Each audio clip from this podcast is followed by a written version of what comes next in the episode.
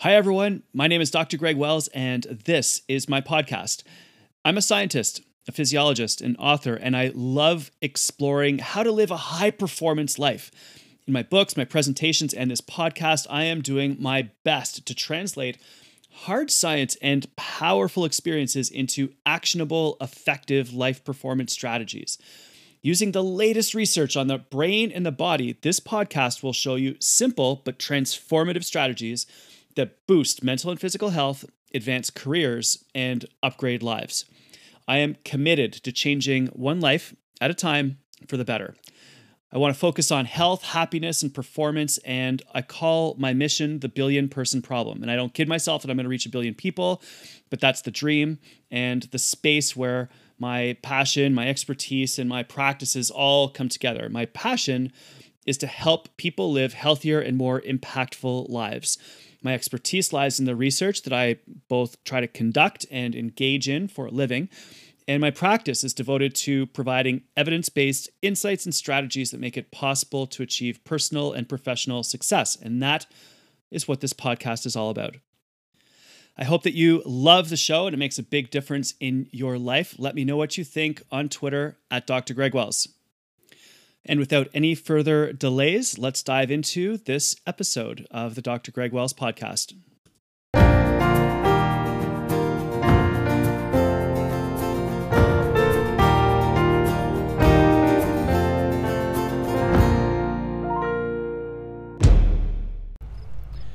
Hey everyone, hope you're doing great.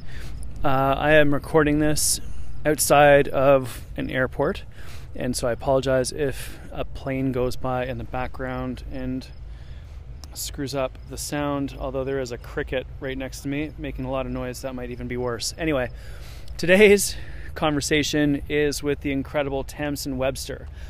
Tamsen and I get into all sorts of information about how you can create an idea and turn it into action, really deep into uh, behavior change, which was really interesting because ideas are worthless unless you actually act on them. So I've been kind of fascinated by that lately.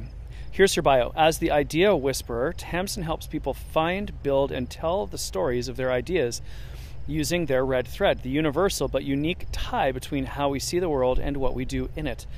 Tamsen's own red thread weaves through her 20 years as a brand and message strategist though she says she learned the most about inspiring change as a Weight Watchers leader.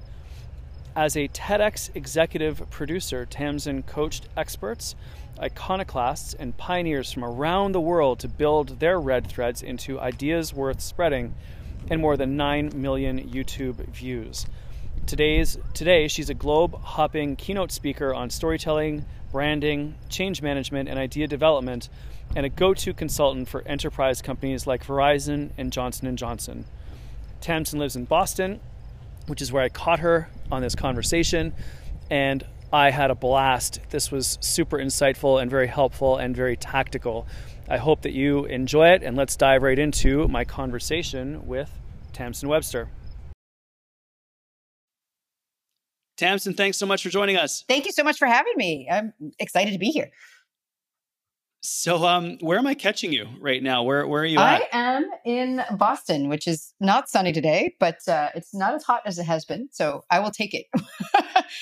it's a right late That's summer. Awesome. It's nice that we have an almost pre fall day. That's that's really cool.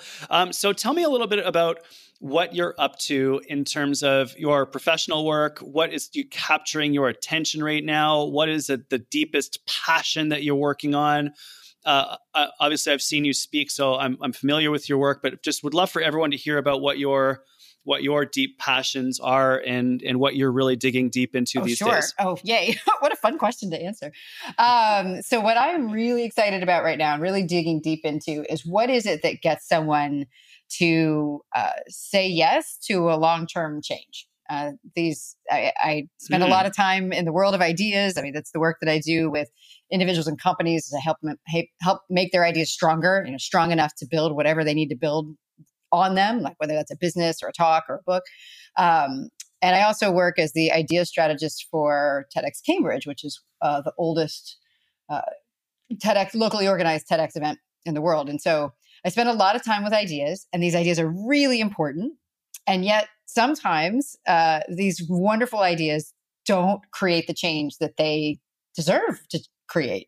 And so, this has just really gotten me very interested in what is it that people have to hear not so much what do you have to say to get someone to make a change, but what do people have to hear before they themselves are willing to make a change? And uh, that's where I've been just having a great time uh, exploring and figuring things out and figuring out how to articulate that in a way that makes it work because I think there is a very clear answer to it. So here's an here's a thought for you. Um, we hear great ideas and they're inspiring when we hear them. What is it that's necessary for us to be able to take an idea that we find interesting that we that we want to act on and actually make it something that works for us in our lives how do we do that so there's a couple things we have to understand actually about how we make that decision to act or to change in the first place. And uh, I, think, I think one of the most important things to realize is that you conscious you is really not making that decision at all. Your brain is. Uh, Harvard Business School professor Gerald Zaltman says that 95% of our decision making is unconscious. Uh, and while that can throw you for a loop if you believe in free will and all of that, which does exist, by the way, but your brain is free to make some changes, choices all on its own. And what it's really looking for, uh, I have found, or the way I like to think about it, is three things. Uh, and what your brain is looking for is whether or not this action gives you something that you want. Second, does it is it consistent with what you believe? And third, does it validate and a, really important sense of self for you? Um, and that third one, as it turns out, is actually the most important. I mean, because the other two are fairly obvious why they wouldn't you wouldn't stick with something long term. I mean, if you don't really want to do it, you're you're not going to do it uh, you're you're just not going to do it long term. I like to say that you know, for instance, with folks in health, you know, that whole thirty is thirty for a reason because after day five, you're willing to like trade your firstborn for a piece of cake. Um, yeah. And you know, if we don't believe something, you know, we may start it, but if we don't, if we don't eventually see something that actually confirms our beliefs, we're not going to stick with it either. And so it's that last one that's really turns out to be key. Now, I prepared for and attempted an Ironman recently. Um, ultimately, it didn't go very well, but that's another conversation for another show. And about three months before the event, uh, I was busy and I'm doing speaking and trying to write a book and you know deal with my family and and training and just struggling. And I had a conversation with my coach. Uh, and uh, I was explaining all of this to him, and he he said, "You you just need to stop talking and uh, understand one core thing the one core thing that you need to understand is that you are an athlete. And as soon as you, who you are, you are an athlete, is aligned with what you do on a daily basis, training, mm. then all of a sudden you're going to be able to train. You're going to be able to fit this into your life. It's no longer going to be mm-hmm. a stress. It's going to be something that you just get done. And that was so fundamental in changing my approach and making everything begin to work. Unfortunately, I didn't have enough time for the the training to to have a to sink into my system. So we'll try again next year. But uh, does mm-hmm. that fit into number three? Is that is that what I was experiencing there? Absolutely. Okay. Right. Yeah, hundred percent. So the the the the analogy I would draw is so I I've primarily been in marketing, brand, and message strategy for for twenty years, but um, for 15 of those years, I was also in my spare time um, a, a, what's called a leader and a receptionist for Weight Watchers. And uh, I was in that role because uh, 20 years ago now, I lost 50 pounds and I have maintained that 50 pound weight loss through those 20 years and two kids. Um, and so I wanted to give back. And so I, I wanted to kind of help other people to make this, this permanent change that I had made. And there was something that I noticed that was really fascinating because I, get a question a lot, like, well, what what makes people successful? Like, what's the secret? Like, what you know, what did you figure out? And it's like, well, you know, I don't know that I figured out anything, you know, specific because I think what works for one person isn't always going to work for somebody else. But there was a through line of the folks that I saw that tended to be more successful, um, and the opposite, you know, of that through line was what what I saw consistently in people who were not as successful. And so here's what I saw. What I saw was that the people who were more successful, uh, much like you just said that you know you are an athlete, the people who were more successful were the people who already saw themselves as you know has I like to frame it as smart, capable, and good. And for them, the fact that they were not, you know, they didn't feel or look on the outside the way they wanted to, um, that that that was it. It was like the outside didn't match the inside. And so for them, losing weight was consistent. It validated that that belief that they were smart, capable, and good. It was the right thing to do because that's what you know. That's that's what they that's how they saw themselves. The people who struggled were generally those people who believed that they would be smart, capable, and good, uh, or attractive, or whatever when they lost weight. And that meant that completely counterintuitively that the very act of losing weight violated a fundamental belief about themselves that they weren't the kind of person that did that. They weren't the kind of person who was successful at that. And and so you know so for the people who walked in the door already feeling hey i'm already smart and capable and good and attractive and all of this and i just need to make the outside match the inside they were the ones who are usually more immediately successful. And for the folks that had that who didn't yet have that belief that who they are already was enough. Um, that was the longer term work that that we needed to do. And what was amazing was that it was possible for them to get to that place where they would say, "No, wait, wait a minute." I, am, uh, you know, I've got these skills, I've got these abilities, I've got this intelligence, and and I can I can put that in play. And it was once we were able to of find the places where they felt that they were smart, capable, and good and apply it to this situation, that's when things started to change for them and change long term. Wow, that's really interesting. So, one of the ideas that I've been playing with is well, there's two uh, process, not outcome. Mm-hmm. So, th- working on daily routines rather than obviously they need to be in alignment with where you're going, but that what you do on a daily basis is more important than the mm-hmm. outcome. Mm-hmm. But also that um, which leads into I think what you were trying to say, which is that uh, you don't get a lifestyle once you're successful. You're successful because you have a certain lifestyle. So people think like once I have a million dollars, then I'll be able to relax and go to the beach. Well, it, it's actually when you relax, recover, regenerate, and go to the beach, you get new ideas that earn you a million dollars. So, is that along the lines of what you were of what your of what your discoveries were? Does that make sense? Absolutely. I mean, so okay. to the first to the first point, this process versus outcome. Uh, yes, I mean the, the the fundamental thing that I've really discovered as I've been diving into this idea of what creates long term change, or as I like to call it, like what gets what gets the green light in your head to like go on and stay on. Um, that this there's this fundamental truth um, that well, the first thing is to say is that that uh, there's a big difference between action and change. There's a big difference between getting that green light to go on one time and getting it to stay on. And so, as you're talking about this lifestyle piece, actually, which you mentioned second, like that's actually what has to happen. We have to get that light to go on and stay on in order for you to get sustained results for something. But the, the challenge is, that um, that a lot of times the things that we're doing to try to achieve change uh, fundamentally can't create change. Uh, most of the times because we're trying to take steps that are so extreme or so outside of who we are, who we see ourselves to be, that it creates kind of emotional pain. Um, so this the thing that I kind of mentioned in passing, the fact that we're smart, capable, and good, um, that's a fundamental human need to be to be seen as smart, capable, and good. Um, we want to be smart, capable, and good. We believe that we're smart, capable, and good. And even if we don't fully believe it, like I said, we want to be seen as smart, capable, and good. The the challenges arrive arise, of course, because we don't always act that way.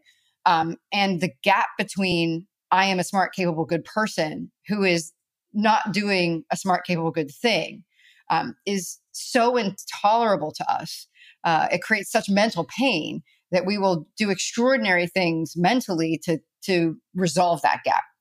Uh, to to make that pain go away, and and the, the thing that's really important to understand here is what that what that turns into, what that means is that pain in any form is the enemy of long term change. Whoa, really? Because that's um, I'm not surprised, but that's I've been uh, hearing that pain is what actually gets people to change. Yeah, you're saying it's what gets them to act. It's not what ah. gets them to ah. change. You see, you can get someone started with a little bit of pain. Absolutely. I mean, how did you learn to touch a hot stove? You touched it once. Right. You did not keep your hand on it. I mean, we will not continue to do something that is fundamentally painful for us to, to, to do. Okay. So that means one of two things ha- will happen. We'll either stop doing it, right? So it's just back to like whole 30, like it sucks after day five. And so you're like, no, get me after, let me get me off of it because it's so extreme that it's it is difficult to maintain. It's painful to maintain it. Um, or we will find a way to to anchor on a different belief that makes it not painful to continue to do that thing. So this is what you're talking about with your coach who said you're you are an athlete. Which means if you don't think you're an athlete, doing doing all the training of an athlete, it's going to be really, really painful because you're mm. like, I'm not this person. What the hell am I doing? Why am I doing this? This is crazy. But as soon as you think of yourself as an athlete, then those behaviors then become consistent with that belief. And so this is what I'm saying. And I think I think you're right. A lot of people are like, whoa, whoa, whoa, whoa, whoa. Like, doesn't pain work? It does to drive action, but we won't continue to do something that hurts. And so we actually have to figure out what is necessary to relieve the pain of an action long term. And that wow, can be something big, like yeah, it can be something big like shifting identity, but it can actually be something really small. So you know, when I, back in my days as a Weight Watcher leader, I would often see people try to take these really drastic changes because they wanted to lose weight. And so they would say, okay, well, you know, I used to drink three venti frappuccinos every day. And now I'm going to like, I'm going to go cold turkey on coffee. Like, I'm not going to take, I'm not going to drink anything. And that's, I mean, if you've been drinking three venti frappuccinos a day, like that is that's part of who you are. Like to just yeah. stop doing that's really painful. So it's really, you know, in that case, we were just like, well, can we go to two ventis a day or can we go from like a venti to a grande um, just to step it back so that you can create so that you can make that change without pain because the extent to which you can create a change without pain the more likely you are to maintain that change all right so making change without pain and bringing your actions in alignment with your goals is the way to make this mm-hmm. happen long term. Am I hearing that correctly? Yes. So I think it's make sure that you've identified clearly something that you want and that you're not going to readily unwant. Right. So it needs to be yeah. anchored to something that you that you want and is strong enough that if if tested, you're like you're going to say no no no I still want that. Um, I still want whatever you think is going to happen as a result. Second, this new behavior that you're asking of yourself needs to be, and this is the counterintuitive part, consistent with what you believe already. So that means sometimes that we have to figure out, um, uh, because ultimately, in order for us to get that green light to stay on, ha- whatever we're doing has to validate both things. We have to believe that it's going to get us what we want, and it has to be consistent with what we already believe. And so what's important to understand is that back to that basic human need I was talking about, that you know that want uh, that want or belief to be smart, capable, and good. That one is actually the is the dominant belief of kind of all human action. In other words, that if you can bring that belief into play, that that that whatever you're asking of yourself is consistent with how you are already smart, capable, and good, you're much more likely to make that change. Got it. That's making a lot more sense to me. Does learning about a certain topic unlock or open up the possibility of shifting your beliefs so that new things become possible that weren't possible before? 100%. Okay. Um, and absolutely. Uh, but a lot of times that has to do with how are you introduced to that information. So I think we've all been in, you know, in a situation where someone says, well, ha, what mm. you hmm. believed about that is totally wrong. Right. And when it's presented to us that way, then we have a very natural reaction, which is to reject that information. And in fact, there's a name for that. You're probably familiar with it. It's called the Semmelweis reflex, which yes. is our tendency to reject new information simply because it conflicts with what we believe to be true. So, what I have found by that, and this is kind of the the work when I'm working with companies and individuals on on their message, what I found is the is the way to to circumvent that to some extent is to frame what somebody is currently doing in such a way that you can add a new perspective to it that's still consistent with what they've been doing. So here, here's what I mean about that. For instance, um, let's say that I'm talking to some fellow speakers about an idea that they want to get across to people. Um, and I can say, you know, it makes sense. Uh, you know, you really want, so here's the want, you really want to make sure that people hear and act on this incredible idea that you've got. And people say, yes, that's, that's absolutely, I wouldn't be doing this if I didn't want that. That's, yes, that's the thing that I want.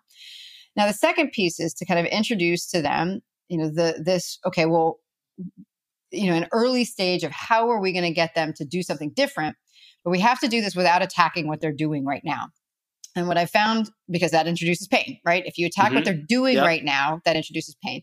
So what you can do what i found is useful is this is where technique you're i'm sure very familiar with comes into play which is simply reframing which is reframing the perspective of how they've been approaching it in a way that allows you to introduce a new consistent perspective. So for so i'll explain that. So um, if you want to share your idea so that people act on it, really like kind of spread your idea, trans, transplant it into other people's head. You know, the the challenge comes because a lot of times when we're trying to figure that out, especially as speakers, speakers really focus on what is it that they're trying to say. What is it that I need to say in order for people to act on it? But if you really think about it, there's two people in this equation, right? There's who you're, who you as the person who's talking and what you say is, is incredibly important. But there's somebody on the other side of that, right? And they need to hear certain things too. Because ultimately, like, wouldn't you agree? Wouldn't something that you believe to be true is that if they don't hear what they need to hear in order to change, they simply can't. So that means that when we're really trying to figure out how to transfer an idea, we need to make sure that we are shaping what we say into a format that that puts first and foremost that prioritizes what people need to hear about our idea first. you know, so you see what I did there was let's start. I started with something that they wanted. Second was introduced a, a, framing on their perspective that was consistent with how they do it. Like, yeah, I do. I, I need to focus on what I'm going to say. Introduced mm. a new piece of information that was consistent with that. So you're focusing on what you say, and there's somebody on the other end of that and there's something they need to hear. Then I introduced a belief that was consistent with what, uh, you know, I'm, I'm taking a guess, but I think most people would believe that if somebody doesn't hear what they need to hear about an idea, they're not going to act on it, which allows them essentially to come to my conclusion that if they really want an idea to spread, they need to start incorporating that other person's perspective into how they think about what they say. So, and by doing it that way, by kind of starting with what they want, naming and framing their perspective in a way that is that acknowledges that they're smart capable and good that acknowledges there's a good reason why they're looking at it that way and then introduces a a a, a uh, complementary perspective which does create tension if they don't incorporate it right? But if they do incorporate it then it's then it's really consistent with the way they believe kind of cement that new perspective with something else that is consistent with what they believe and then like i said that allows them to lead you know that allows them to come come to their own conclusion about your change. Really interesting. So this is a lot around personal beliefs and enabling us to use those personal beliefs to make ourselves better and potentially to help other people as well and not just our own personal beliefs but their personal beliefs. Does this get into or uh, how does personal narrative come into this like what we the stories that we tell ourselves our internal chatter mm. um, our internal self-talk how does that play a role and the reason why i ask you this is because the uh, ironman is a 4k swim and a 180k bike and for the last 90k of that 180k bike on the weekend there was some very interesting personal discussions going on inside my brain for three mm. hours um, which has awoken, reawoke, reawakened me to what I say to myself about certain things, sometimes positive and sometimes not so much. So, so I'm interested in personal beliefs, um, stories that we tell ourselves, and how we can maybe um, use that to make our lives and other people's lives a little bit better, if that makes any Absolutely. sense at all. So those come, those are uh, completely consistent. So, uh, so first of all, the personal narrative that you're talking about is the story that we tell ourselves in order to close that gap between I'm a smart, capable, good person who is not acting smart, capable, and good right now. right. So, right. um, uh, or is reaffirming that what we're doing is like, yeah, you're killing this because you're awesome. Right. Or if you're struggling, right. then you're like, well that's okay that you're struggling because you you were this like you're not this you haven't done this you're whatever. And even though we're beating ourselves up the actual underlying desire there is to is to is to kind of make ourselves somehow justify the the, the result that's happening. Um, and so that narrative is really important. Uh, and and that what I'm what we're talking about with this kind of process of you know I call it the red thread, which is how do you find the, this through line? How do you uh, what's this this case for an idea?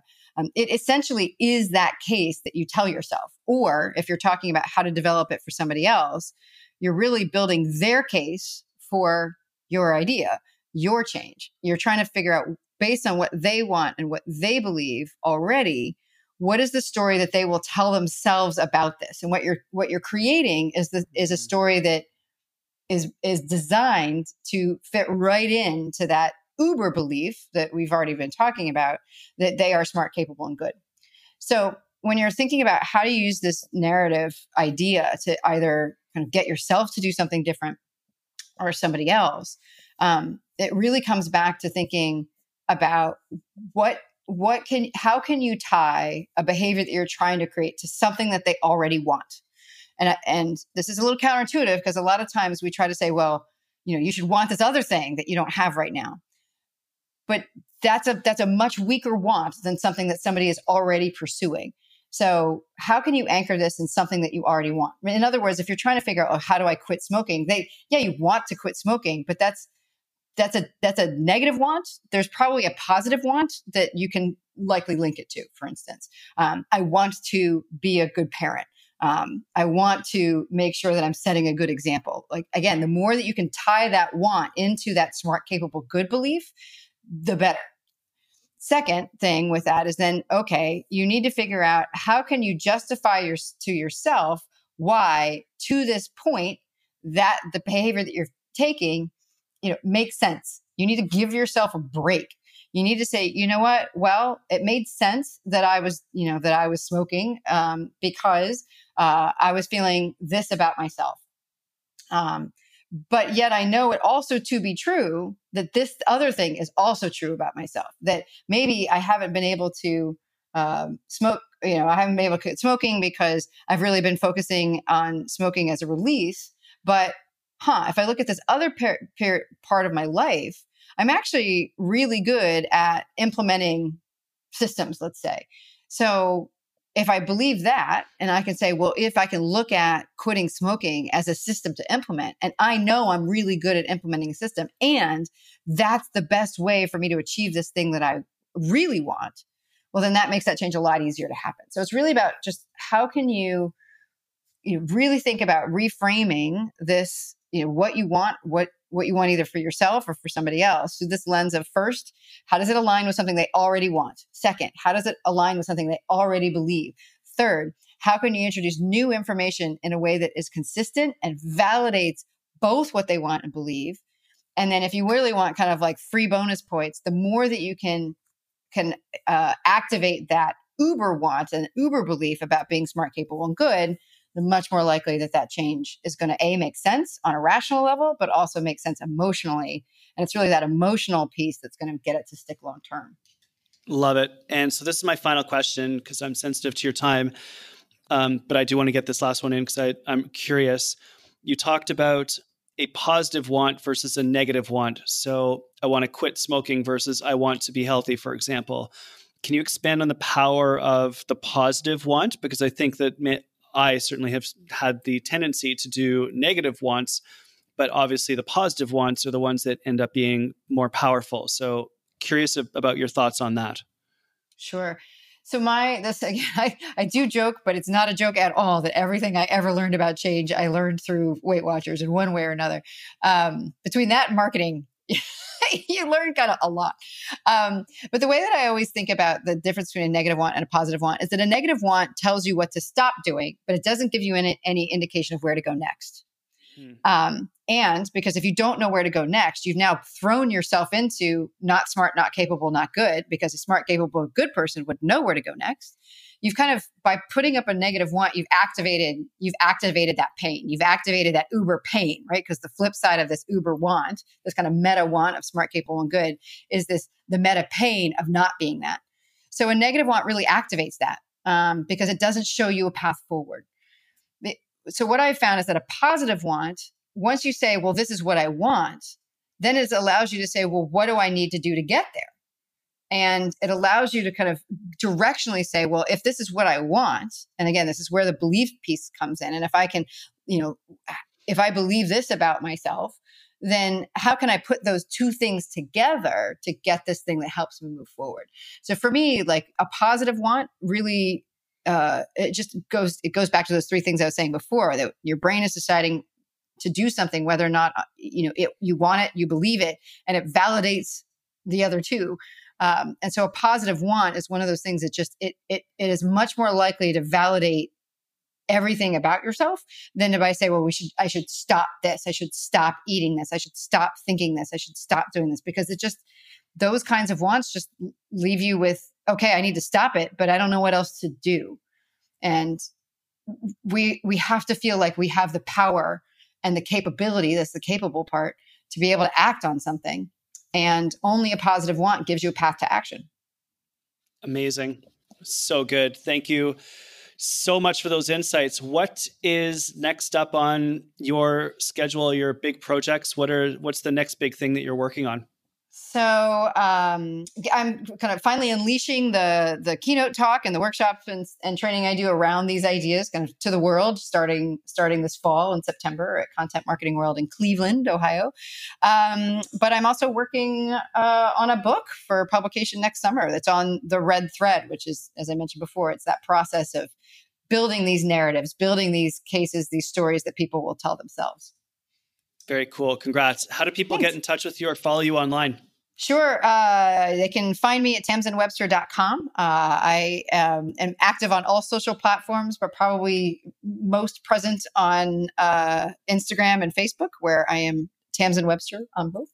Uh, and that's the best way to get in touch. But I think uh, I would encourage people to uh, sign up for my newsletter, which you can get to from my website, because that's where uh, I send out information every week on how to put some of these things in practice and also uh, supply extra little goodies in the form of what I call the swipe file that help you um, draw, uh, give you additional support for making these cases to other people. So stories, research studies, all that other kind of fun stuff. Amazing. Tamsen, thanks so much for taking the time. I really appreciate it. This is super helpful. It was very much a Greg Wells therapy session. So I hope I didn't go too off the rails there, but I really appreciate all your insights. That was fantastic. Uh, delighted. And I, I hope it was useful to your listeners.